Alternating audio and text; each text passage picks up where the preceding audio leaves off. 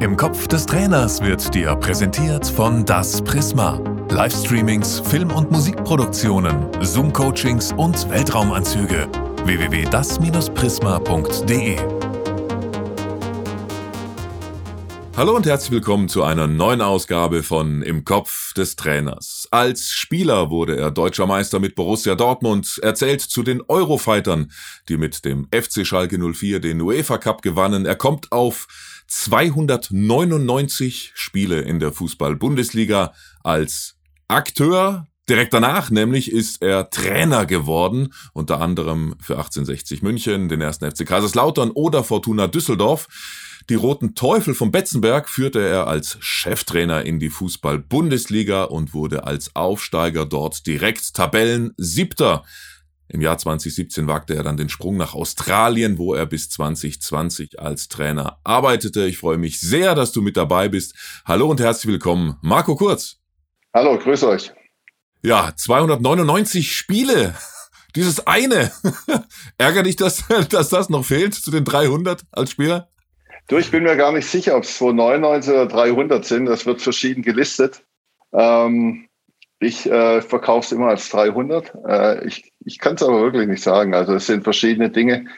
Ähm, man müsste das mal nachschauen, aber ich werde es bestimmt nicht tun. Ähm, aber nein, grundlegend super Dankbarkeit, äh, so lange äh, als Profi dabei sein zu dürfen oder dabei sein, ja, dass ich dabei war. Und das war immer das Schönste, wenn du dein Hobby dann auch zum Beruf machen darfst bei dem fantastischen Spiel. Und wenn es Statistiken gibt mit 300, dann streichen wir die 299 jetzt und sagen Hallo und herzlich willkommen an den 300-fachen Bundesligaspieler Marco Kurz. Das hört sich schon viel besser an. Vielen Dank. Ja, Hallo. Wunderbar. Und nicht, nicht nur Spieler warst du, ich habe schon angedeutet, sondern hattest mit Australien eine ziemlich exotische und wahrscheinlich auch sehr, sehr spannende Zeit äh, von 2017 bis 2020. Äh, Was von dem ist eigentlich dann auch wirklich eingetreten? Was du dir vor dem Jobwechsel nach Australien so ausgemalt hast? Also ich, ich muss mal ein bisschen ausholen. Grundsätzlich ähm, äh, war es für mich ein, eine sehr untypische Entscheidung, weil ich habe schon Österreich und Schweiz als große Entfernung gesehen, habe da teilweise Engagements abgelehnt, um dann nach Australien zu gehen. Also mehr Widerspruch gibt es ja an sich nicht. Ähm, ich bin da relativ äh, in einer kurzen Entscheidungsphase gewesen. Also der Kontakt war Ende Mai. Es war eine Delegation hier in München, die super bemüht waren. Der CEO, der sportliche Leiter von Adelaide United waren hier. Ich bin dann kurzerhand nach den drei Tagen Besuch in München mit nach Australien geflogen für vier Tage, um mir das anzuschauen. Und äh, das letztendliche Go war, die Beurlaubung meiner, äh, meiner Lebenspartnerin, die Grundschullehrerin ist. Äh, da gibt es einen Paragraph Begleitung des Lebenspartners ins Ausland. Ähm, und als das okay war, äh, war für mich dann auch klar, ich, ich möchte den Schritt tun, hatte davor natürlich Informationen eingeholt über, über, äh, über Bräuch, der äh, zu dem Zeitpunkt noch in, ähm, in Brisbane war, über Paul Agostino, einen ehemaligen Kollegen, der selbst aus Adelaide kam und bin da relativ unverhofft reingegangen. Hat äh, noch einen, einen, guten Mitstreiter mit meinem Co-Trainer Philipp Tapalovic. Und ja, dann sind wir in das Abenteuer gestartet. Und ich muss im Nachgang sagen, fantastische Erfahrung, alles richtig gemacht, auch für die, ähm, für die Partnerschaft äh, war es äh, unheimlich wichtig, lehrreich, und es war auch mal gut, Ausländer zu sein. Das war auch mal eine Erfahrung, die ich zuvor nicht hatte. Ja. Was hat dich denn überzeugt, als die Delegation extra wegen dir nach Deutschland geflogen ist? Weil ich mutmaße, du hast da wahrscheinlich schon gemerkt, dass du wahrscheinlich keine Fußball-Bundesliga-Bedingungen dort antreffen wirst. Na, das wusste ich. Ähm, also ich, ich denke, sie sind um, äh, nach Deutschland gekommen, um einfach auch äh, einen deutschen Trainer zu akquirieren. Also sie haben jetzt nicht speziell auf meinen Namen. Ich gehe davon aus, dass das mehrere waren, aber ich ähm, habe gemerkt, relativ schnell, dass sie das unbedingt wollen. Das lief über eine Spieleragentur, die mich damals kontaktiert hatte. So kam der Kontakt zustande. Und dann das Bemühen fort. Also es war sofort waren wir auf einer, auf einer Wellenlänge. Es war eine super Transparenz da. Ähm, ich habe sie gefragt, was sie von mir erwarten. Ja, sie wollten Professionalität, sie wollten eine neue Struktur, äh, sie wollten ähm, einfach äh, in dieser Hinsicht viel arbeiten. Ich habe ihnen meine Vorgehensweise äh, letztendlich vor Augen geführt und auch gefragt, ist das umsetzbar? Habe da in diesen Bereichen dann auch das Go bekommen. Und dann natürlich auch die Familie. Familie hat gesagt, mach das. Äh, die Partnerin hat gesagt, wir machen das, äh, ähm, gehen da sofort rein mit voller Überzeugung. Und das sind dann so kleine Mosaiksteinchen, die letztendlich für eine Entscheidungsfindung wichtig waren. Und aus Sicht der Australier, warum wollten Sie dich dann haben? Was wollten Sie also von der, ähm, von, von, von der Handschrift? Ja, nicht nur jetzt irgendwie alles ändern und professionalisieren, sondern Sie wollten ja konkret auch dich. Absolut. Sie, sie kannten mich ähm, als, als Trainer, sie, sie kannten mein Profil als Trainer, sie kannten meine Vorgehensweise, aber es war schon ähm, auch, äh, sie wollten unbedingt einen deutschen Trainer, der eine gewisse Handschrift hat. Und da habe ich äh, in ihr Profil gepasst. Und deshalb wurde ich dann dort auch favorisiert, natürlich dann auch in Gesprächen überzeugt. Und so kam das zustande. Und dann, als äh, dann klar war, okay, du fliegst jetzt als Trainer nach Australien, neue Herausforderung, anderes Land, anderer Kontinent. Ich gehe nochmal zurück auf die Einstiegsfrage. Was ist dann von dem eingetreten, was du dir vielleicht so ausgemalt hattest? Wie gesagt, ich habe mir nichts ausgemalt, aber man muss das so wirklich total runterbrechen. Es ähm, ist auch eine Herausforderung mit der Sprache. Man ist natürlich schon Englisch äh, grundsätzlich mächtig, aber es ist was anderes, wenn du, wenn es nicht deine Muttersprache ist. Also ich glaube, eine Stärke von mir ist durchaus die Kommunikation, äh, Spieler auch in, in, in, in Ansprache mitzunehmen. Das ist ein Lernprozess. Ähm, und du musst unheimlich viel improvisieren. Also um das vielleicht mal vor Augen zu führen. Diese Mannschaft hat ähm, viermal die Woche trainiert, ähm, einmal pro Tag. Ähm, das ist bei uns Landesliganiveau maximal. Ähm, wir haben äh, die klimatischen Bedingungen, die ich nicht kannte, mit der Hitze. Wir haben eine Vorbereitung, die drei Monate dauert, äh, wo inklusive der Pokalwettbewerb gespielt wird, der nicht fest terminiert ist, sondern alle zwei Wochen dann die nächste Runde terminiert wird. Du hast ähm, ja, Verhältnisse, wo du ein, äh, Trainingsplätze äh, nicht die Qualität weißt, wusstest, wir haben einen neuen Trainingsplatz, so dass wir dann zwei hatten, ähm, dort in die Wege geleitet. Wir haben äh, äh, ja einfach auch Doppeleinheiten eingesetzt. Dazu musste ich äh, medizinische Versorgung haben in Form eines zweiten Physiotherapeuten. Ähm, wir mussten ähm, Versorgung haben mit ja einfach sportlergerechtem Essen und keine Wraps oder ähm, irgendwelche Sandwiches. Ähm, ja, das war schon eine Herausforderung. Und es war letztendlich so, dass ich natürlich meine Vorstellung mit den Voraussetzungen Australien und auch der Spieler so ein bisschen äh, zusammenfinden muss, musste, um dann auch einen, einen, Schlüssel zu finden, um erfolgreich zu sein. Und vor allem musste auch die Spieler kriegen, die müssen ja Spaß dran haben. Ähm, ja, und das war schon äh, großer Lernprozess für beide der aber ähm, sehr erfolgreich war und relativ schnell auch von der Hand ging. Aber warum haben die nur viermal in der obersten Liga trainiert? Die, Australien ist ja immer bei den Weltmeisterschaften dabei, also das sind ja schon Profis, aber das klingt ja wirklich nach, nach Amateurbedingungen. Ja, es ist äh, teilweise wirklich auch der Hitze geschuldet. Also in, ich sage jetzt mal, in der Vorbereitung haben sie schon mehr trainiert. Ähm, aber dann in einem äh, Liga-Prozess haben wir in Adelaide teilweise bis zu 45 Grad gehabt. Ähm, da ist natürlich die Frage, wann trainierst du vormittags und was machst du mit der zweiten Einheit? Ähm, legst du die auf die Abendstunden, machst du im Gym? Und so haben wir einfach eine Lösung gesucht, um da auch äh, im, im Fitnesslevel einfach weiterzukommen, um auch vor Augen zu führen, was es bedeutet, ähm, europäischen Standard einzuführen, der nicht hundertprozentig umsetzbar war, aber der dann natürlich auf gutem, hohem Niveau war, um äh, die Spieler auch weiterzuentwickeln, weil das Ziel ist auch für mich, Spieler zu entwickeln und auch dahingehend zu entwickeln, dass sie den Schritt äh, nach Overseas machen. Das ist ihr, ihr Ziel. Ja, raus aus der australischen Liga, in, in europäische Ligen. Und wenn sie dann natürlich vorbereitet sind mit viermal Training, dann fallen sie da durchs Raster. Das ist, ähm, da haben sie keine Chance. Und das waren die Dinge, die, ähm, die wir da eingeführt haben und ähm, ja, waren natürlich auch Neuland für die Spieler. Und man musste natürlich begeistern, aber letztendlich haben sie gemerkt, mit hohem Fitnesslevel ähm, sind sie auch äh, sehr erfolgreich, standhafter als die Konkurrenz. Und dann, äh, dann machen sie das auch gern. Was du erlebt hast, was ich gelesen habe im äh, Vorfeld dieses Interviews, dass du auch mal mit deiner Mannschaft ein Tor in einen Park hast schieben müssen. Was ist da passiert? Es ist so, dass die, äh, ja, das ist wirklich wahr und das meine ich auch improvisieren. Das hat mich so ein bisschen an meine Pfullendorfer Zeit erinnert. Wir hatten in Pfullendorf äh, einen ein, ein, äh, Kunstrasenplatz, allerdings bei einer Nachbargemeinde und da lag halt Schnee drauf.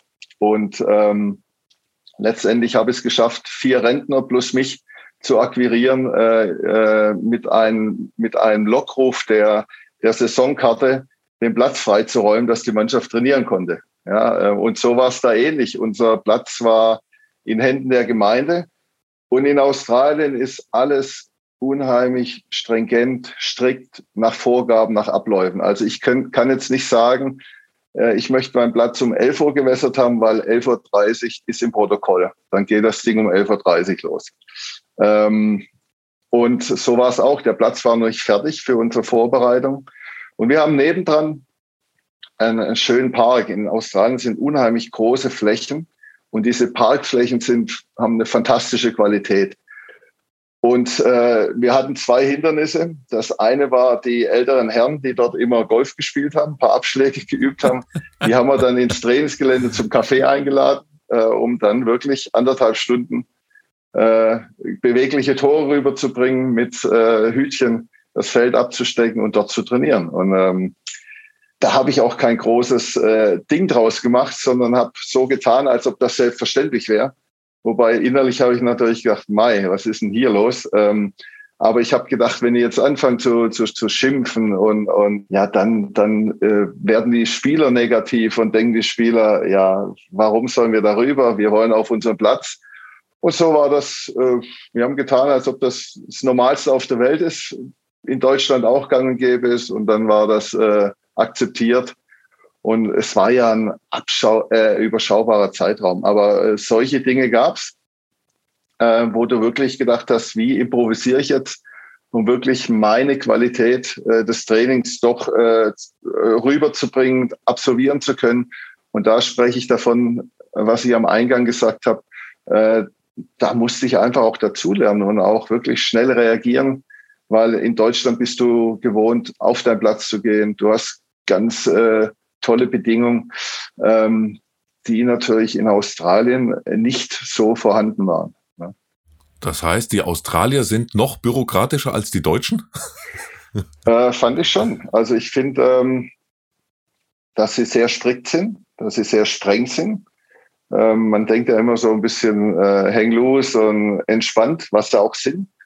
Aber regeltechnisch und in der Umsetzung ähm, gäbe es bei uns bestimmt äh, mehrere ähm, äh, Demonstrationen, äh, die das dann auch äh, verhindern wollten. Also kommen wir vielleicht später noch dazu, aber Corona etc., das war schon äh, eine andere Hausnummer als in Deutschland.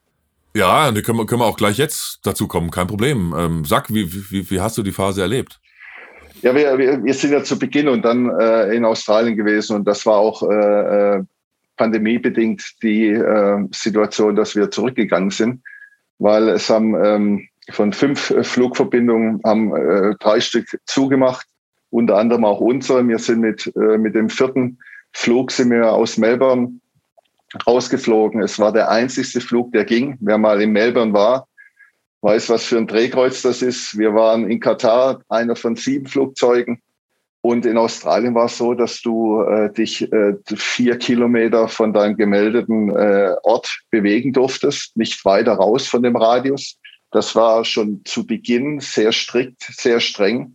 Und wenn du dagegen vorgegangen bist oder die haben dich erwischt, dann waren es halt äh, unfassbar hohe Strafen. Und man, man weiß jetzt im Nachgang, das haben wir nicht mehr erlebt, das war dann Ende 2020, als äh, die Lockdowns kamen Melbourne hatte den längsten Lockdown weltweit. Ähm, die äh, ja, klarsten äh, Bedingungen, die um, umgesetzt werden mussten, auch in der Impfpflicht, ähm, war so, dass äh, es wurde ein Impfangebot gegeben für die damaligen ähm, Arbeiter oder Verantwortlichen auch im Sportbereich. Und wenn sie das nicht wahrgenommen haben, dann haben sie ihr, ihren Vertrag verloren. Ja, und das äh, auf Deutschland projiziert wäre unmöglich gewesen. Äh, und von daher waren sie strikt. Keine Australier durften rein, keine Australier durften zurück.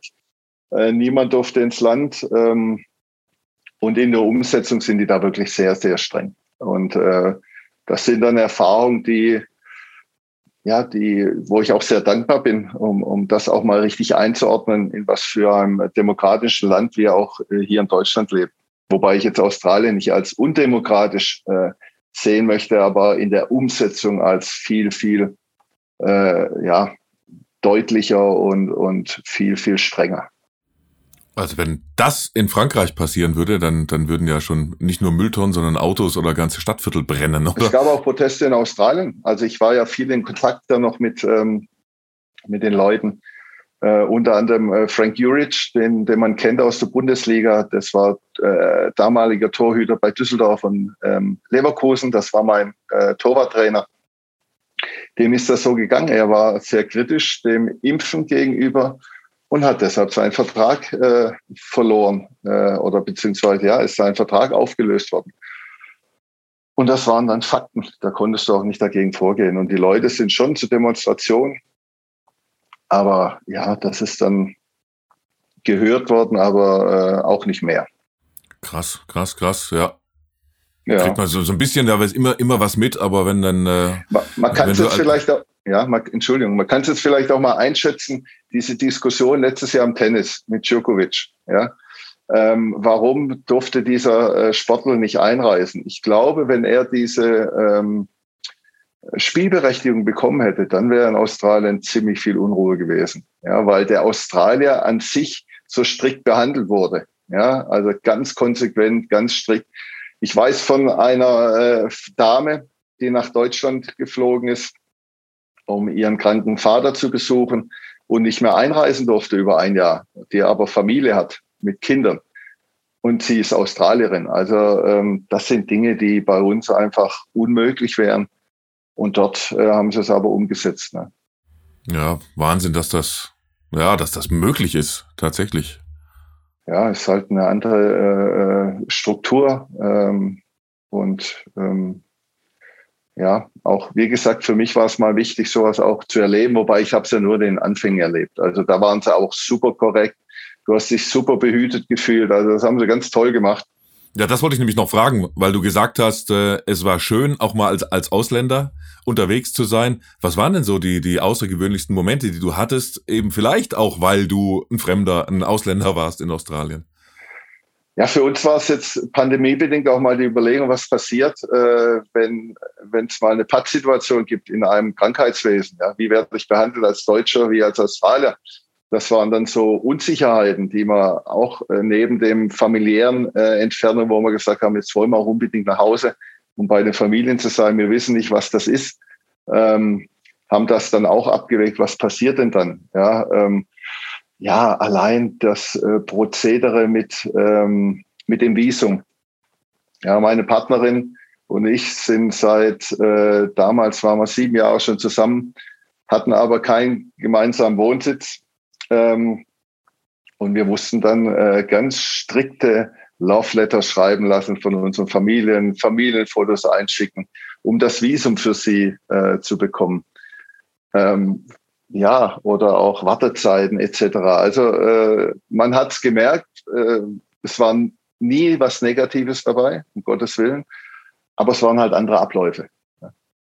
Und auch äh, im Fußball muss ich sagen, war es ein äh, unheimlich hoher Respekt mir gegenüber, dem Trainer gegenüber, eine hohe Dankbarkeit, äh, äh, die ich ähm, ja, empfangen durfte mit, äh, wir sind froh, dass du von Deutschland hier rüberkommst und uns helfen möchtest, unseren Fußball, unseren Verein zu entwickeln. Das war auch eine tolle Geschichte.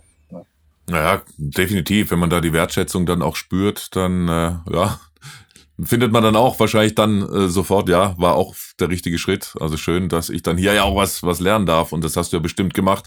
Du musstest wahrscheinlich relativ schnell lernen, dass so manche Auswärtsfahrten äh, mal nicht so eben so schnell zu absolvieren sind wie in der Bundesliga. Was war denn da so das Kurioseste? Vielleicht einfach aufgrund der Entfernungen, was du dort erlebt hast? Ähm, grundlegend muss man, ähm, ist jede Auswärtsfahrt auf drei Tage taxiert gewesen. Also sprich Anreise. Dann hast du am zweiten Tag, Tag abends gespielt. Durch die Abendsspiel bist du quasi am Spieltag nicht mehr heimgekommen und musstest dann am dritten Tag, wir haben es dann so eingeführt, dass wir am dritten Tag vor Ort unsere Generation gemacht haben. Ähm, sind wir heimgeflogen und haben dann äh, quasi den äh, zweiten Tag nach dem Spiel frei gemacht. Also wir waren drei Tage unterwegs, hatten auch in unserer, ähm, in unserer Liga einen Verein aus äh, Neuseeland, Wellington. Und da waren wir dann vier Tage unterwegs. Ja, lange Anreise, ähm, minus drei, vier Stunden teilweise Zeitverschiebung. Das heißt, du musstest deine, äh, deinen Rhythmus, deinen Essensrhythmus, deine Abläufe ein bisschen anpassen. Es waren mitunter 30 Grad Unterschied, also von 40 Grad in, äh, in Adelaide auf äh, vielleicht 10 Grad oder 15 Grad sehr europäisches Wetter in Wellington. Auch so allgemein diese Reisen in Australien um euch das mal vor Augen zu führen, ähm, wir hatten immer eine Rivalität zu Melbourne Victory, das war das Derby und die, die Städte liegen 900 Kilometer auseinander. Um da mal zu sehen, was ein Derby bedeutet äh, für, für, für eine Adelaide-Mannschaft. Ähm, und auch äh, Brisbane zum Beispiel an der Ostküste äh, sehr luftfeucht, äh, 28 Grad von einer unheimlichen Trockenheit, Adelaide von 40 Grad. Also es war schon eine Aufgabe für die Sportler. Ja, ähm, auch ist es dort nicht üblich, am Spieltag so ein Anschwitzen zu machen im Stadion, bisschen zu kicken, sondern ähm, ja, äh, wir, sind dann auch in Parks, haben ein bisschen äh, Mobilitätsübungen gemacht, ein bisschen mit Ball jongliert. Und Rest vom Tag äh, tatsächlich äh, lässt du den Spielern auch so ein bisschen Freiraum, dass sie mal einen Kaffee trinken können. Wir haben dann schon eine Zeit vorgegeben vor dem Spiel am Nachmittag, dass sie dort im Hotel bleiben können, aber vormittags sind die auch raus, sind auch äh, ja einfach mal eine Freizeit genossen. Und das ist natürlich für uns stringenten Deutschen, äh, die vielleicht auch mal fest sind in ihrer Denkweise, auch ein Lernprozess. Aber ja, und mit diesen drei Tagen Reisen, um das dann auch abzuschließen, bleibt natürlich auch ein bisschen eine Trainingszeit auf der Strecke. Ja, also wenn du dir überlegst, ähm, es war teilweise so, dass wir auch drei Auswärtsspiele am Stück hatten. Dann bist du in drei Wochen, neun Tagen am Reisen, inklusive der Spiele. Das musst du natürlich dann auch unter einen Hut bringen, weil du möchtest natürlich auch eine gewisse Umsetzung haben. Du hast ein Spielersatztraining und und und. Und das war, das waren einfach Dinge, die wir neu erkennen mussten und neu strukturieren äh, durften. Also englische Wochen gibt's da dann auch Eher selten. Äh, gibt schon, aber eher selten, ja. Eher selten. Aber es gibt schon, ja. Mhm. Und ansonsten von der Philosophie deines äh, Vereins, also erstmal äh, Adelaide, weil du da ja viel länger warst. Wie sah da so die, die Vereinsphilosophie aus?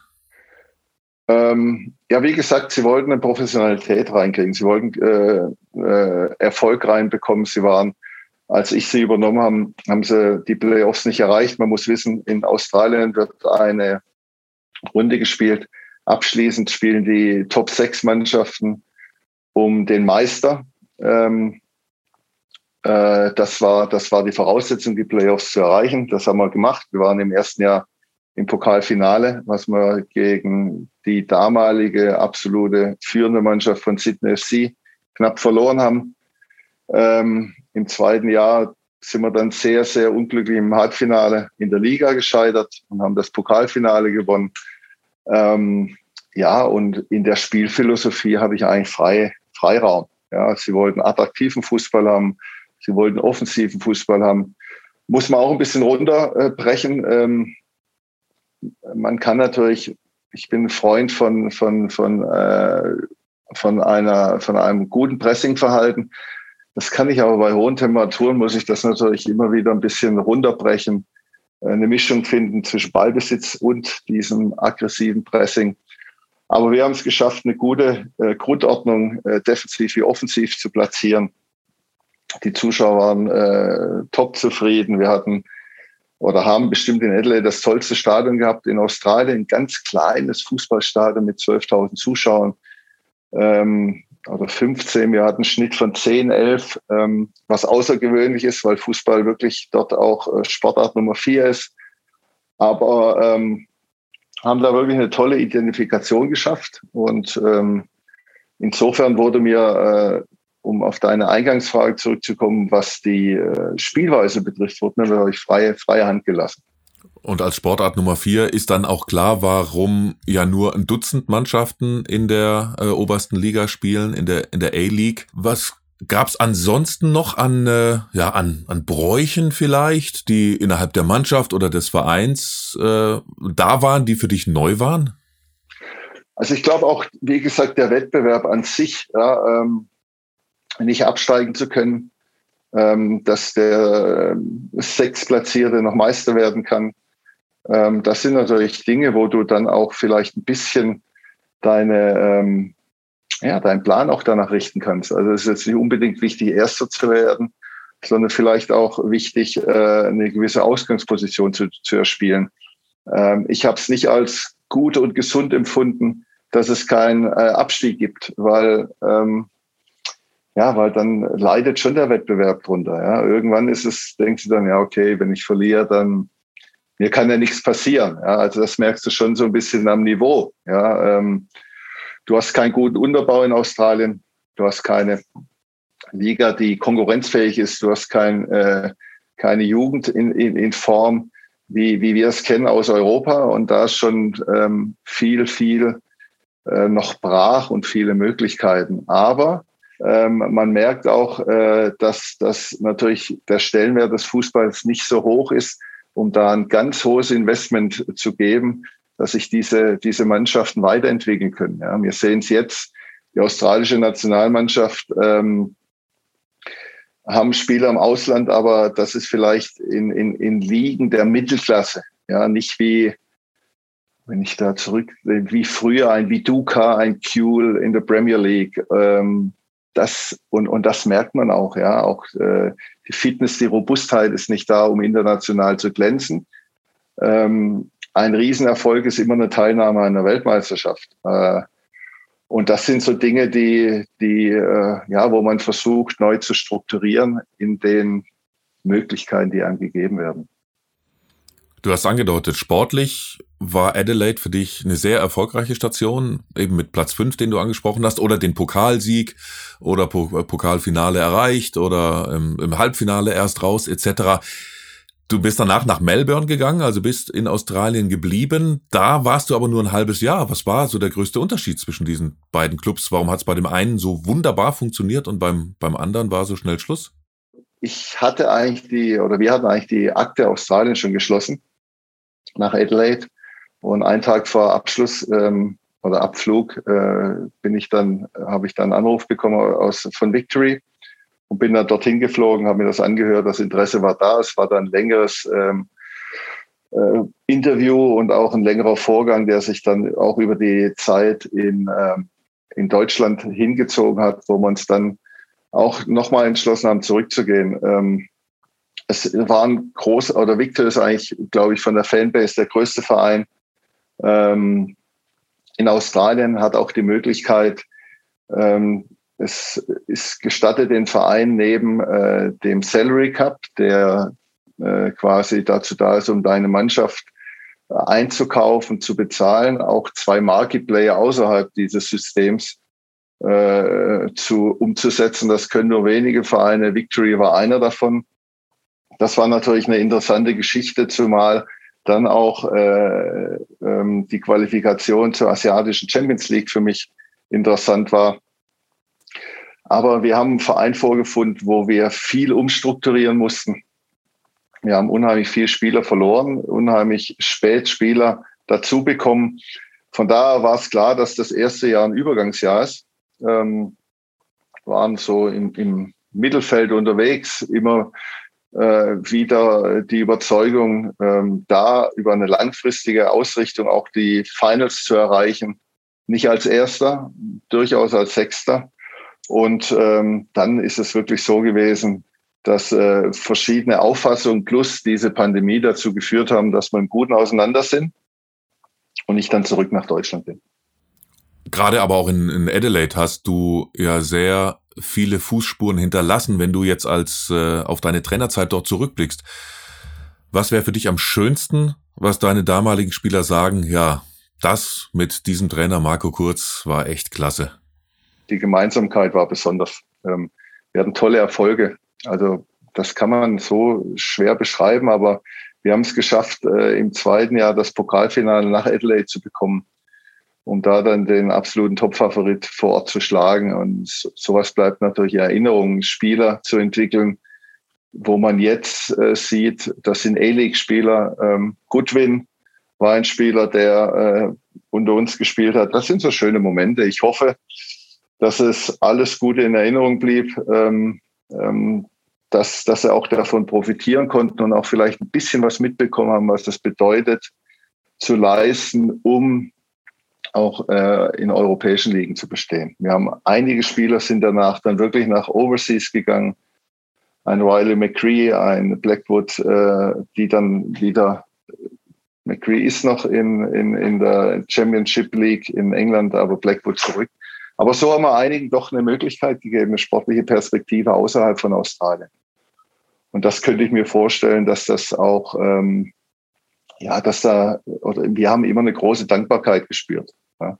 Dann kommt jetzt zum Abschluss der ersten Folge Wahrscheinlich noch eine harte Frage für dich. Und zwar, was haben dir, lieber Marco Kurz, Thorsten Legert, Ailton, Eike Immel, Jimmy Hartwig und Thomas Hessler voraus? Was die mir voraus haben? Boah. Du kannst noch einen Augenblick nachdenken. Deine Antwort gibt's dann gleich im zweiten Teil. Erstmal ganz, ganz lieben Dank, dass wir dir bis hierhin in den Kopf des Trainers schauen durften. Freue mich jetzt schon auf Folge zwei. Danke, Marco. Bis gleich, gerne. Ciao. Ciao. Im Kopf des Trainers wurde dir präsentiert von Das Prisma. Livestreamings, Film- und Musikproduktionen, Zoom-Coachings und Weltraumanzüge. www.das-prisma.de